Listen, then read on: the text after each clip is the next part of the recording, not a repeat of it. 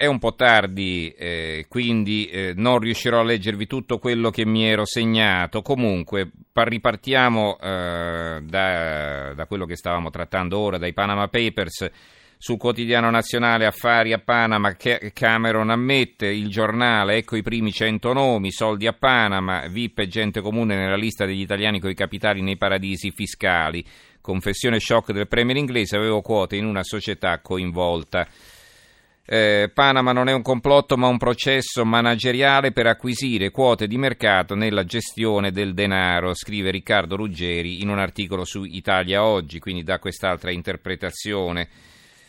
Ehm, e poi la Gazzetta del Mezzogiorno, i VIP italiani smentiscono mai conti a Panama e va bene. Ecco i 100 italiani con i soldi a Panama, il tempo.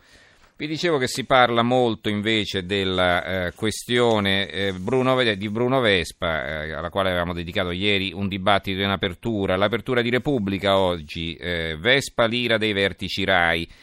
La Sicilia, intervista da boss, la RAI sotto attacco, arriva il supervisore. E poi qui c'è un articolo di Maria Falcone, sto parlando del quotidiano La Sicilia, eh, un articolo di Maria Falcone, il negazionismo della mafia. Non facciamo in tempo a leggerlo purtroppo. Il giornale di Sicilia, l'intervista a Rina Junior, i vertici della RAI sentiti dall'antimafia. Il mattino di Padova, perché se ne occupano? Perché Rina Junior vive a Padova. Allora dicono Rina se ne dovrebbe andare e lui risponde no, qui mi trovo bene. In città si trova bene, vuole mettere su famiglia, quindi si vuole stabilizzare eh, a Padova. Ancora l'Unione Sarda, dalla zuffa alla fuffa e il commento di Roberto Casu, Vespa la Rai e il figlio di Rina. Il centro di Pescara eh, eh, ha un titolo, un corsivo di taglio basso, quel rifiuta a vendere il libro di Rina e si fa riferimento non a una libreria siciliana della quale parlano altri giornali, ma a una libreria, una libreria Mondadori di Avezzano eh, che, eh, che, ha messo un foglio a quattro sulla vetrina. In questa libreria non si ordina né si vende il libro di Salvatore Rina. Il giornale, sempre sullo stesso argomento, la RAI diventa la Pravda, il governo si inventa il supervisore dei giornalisti, eh, l'editto fiorentino, il commento di Alessandro Sallusti, perché? Perché insomma adesso sembra che abbiano intenzione, così annunciava eh, eh, dall'orto il nostro amministratore delegato, che a partire da settembre verrà istituito una specie di supervisore per in, in un certo senso verificare i contenuti eh, dei servizi che andranno in onda. E questo ha fatto eh, reagire non soltanto adesso qui il giornale, ma anche l'Usigrai, il, segre- il sindacato dei giornalisti RAI, che ha preso una posizione netta contro questa prospettiva eh, dicendo insomma, che non si può operare una sorta di censura preventiva su quello che, va, eh, che, quello che va in onda e questo non è previsto né dal contratto né da nessun'altra questione, però evidentemente eh, c'è un problema e non a caso se ne sta parlando anche in questi termini. Il manifesto, i vertici in antimafia difendono Vespa ma non troppo, eh, scrive il manifesto, quel bravo figlio del boss e il commento di Norma Rangeri. Mm, dice che poi, insomma, in sostanza, non ve lo leggo anche qui, che eh, il, alla fine il figlio di Rina ne esce bene, benissimo, anzi, da questa intervista e sembra alla fine un bravo ragazzo. La Gazzetta eh, del... no, chiedo scusa, no, la Gazzetta del Mezzogiorno, Il Tempo, eh, da settembre apre l'ufficio censura RAI, il Vespaio e il Bavaglio e il commento di Gianmarco Chiocci. Poi ci sono tutti i titoli sulla vicenda dei petroli, a cominciare dal eh, giorno, veleni su Del Rio. Eh, lui va dai PM, Caos Petrolio spunta un dossier sul ministro, da sindaco andò nel paese dei boss, la reazione vogliono infangarmi, Guidi interrogata, io parte offesa. L'avvenire, governo in tensione del Rio, mai ricattato il Fatto Quotidiano, Mister Guidi in commissione mentre parlava la Boschi, questa è una notizia che hanno solo loro.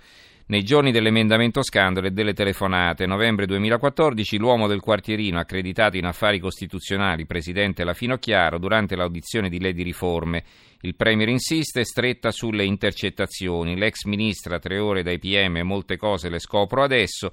L'inchiesta Gemelli, eh, due punti aperti virgolette, Lobello e Del Rio fanno la nostra nomina, chiuse virgolette. Poi abbiamo l'unità, non ci ricatta nessuno, questa è l'apertura. Del Rio, nessun clan e nessuna cricca può condizionare e infangare questo governo. Dall'inchiesta il ministro dei trasporti eh, Lotti, Guerra e De Vincenti, nemici degli affaristi. Il, l'opinione, il governo cesto di vipere, il mattino i PM, pressioni sui ministri, inchiesta sulle trivelle, guidi sentita per tre ore, sono parte lesa. Il Gazzettino di Venezia, appalti e veleni, ministri nel mirino, la pressione del clan Gemelli su Del Rio e Pinotti, la guida interrogata per tre ore, io vittima. Il tempo, navi, interessi in banca, eh, il vero affare della cricca, la manina, volevano inserire mutui miliardari per la nuova flotta, Guidi, l'ex ministro interrogata tre ore, sono persona offesa, Del Rio, il dossier coi boss e il filone sui rapporti pericolosi in Emilia.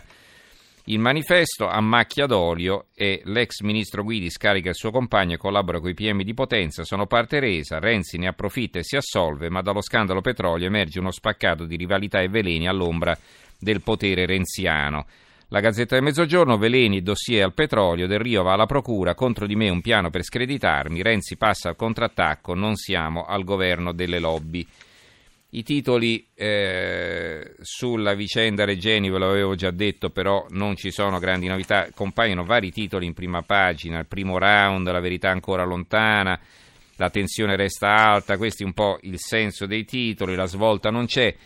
Comunque era la prima giornata di incontri, oggi venerdì mattina ci sarà la seconda e quindi in serata e quindi nella prossima puntata di Tra pochi in edicola sapremo dirvi sicuramente di più. Bene, a questo punto abbiamo concluso, eh, concluderei con questo titolo del mattino, Reggia, la beffa delle case affittate a 3 euro, la denuncia della Corte dei Conti a Caserta un danno erariale da 1,2 milioni di euro, pensa un po'. Va bene, ci fermiamo qui. Diamo la linea al giornale radio delle due che sarà condotto da Giulia De Cataldo. Ricordo eh, ringrazio eh, il tecnico Marco Mascini, redazione Giorgio Allegretti, Carmelo Lazio e Giovanni Sperandeo. Ricordo che ci sentiamo naturalmente domani sera per l'ultima puntata della settimana. Grazie a tutti per averci seguito e buonanotte.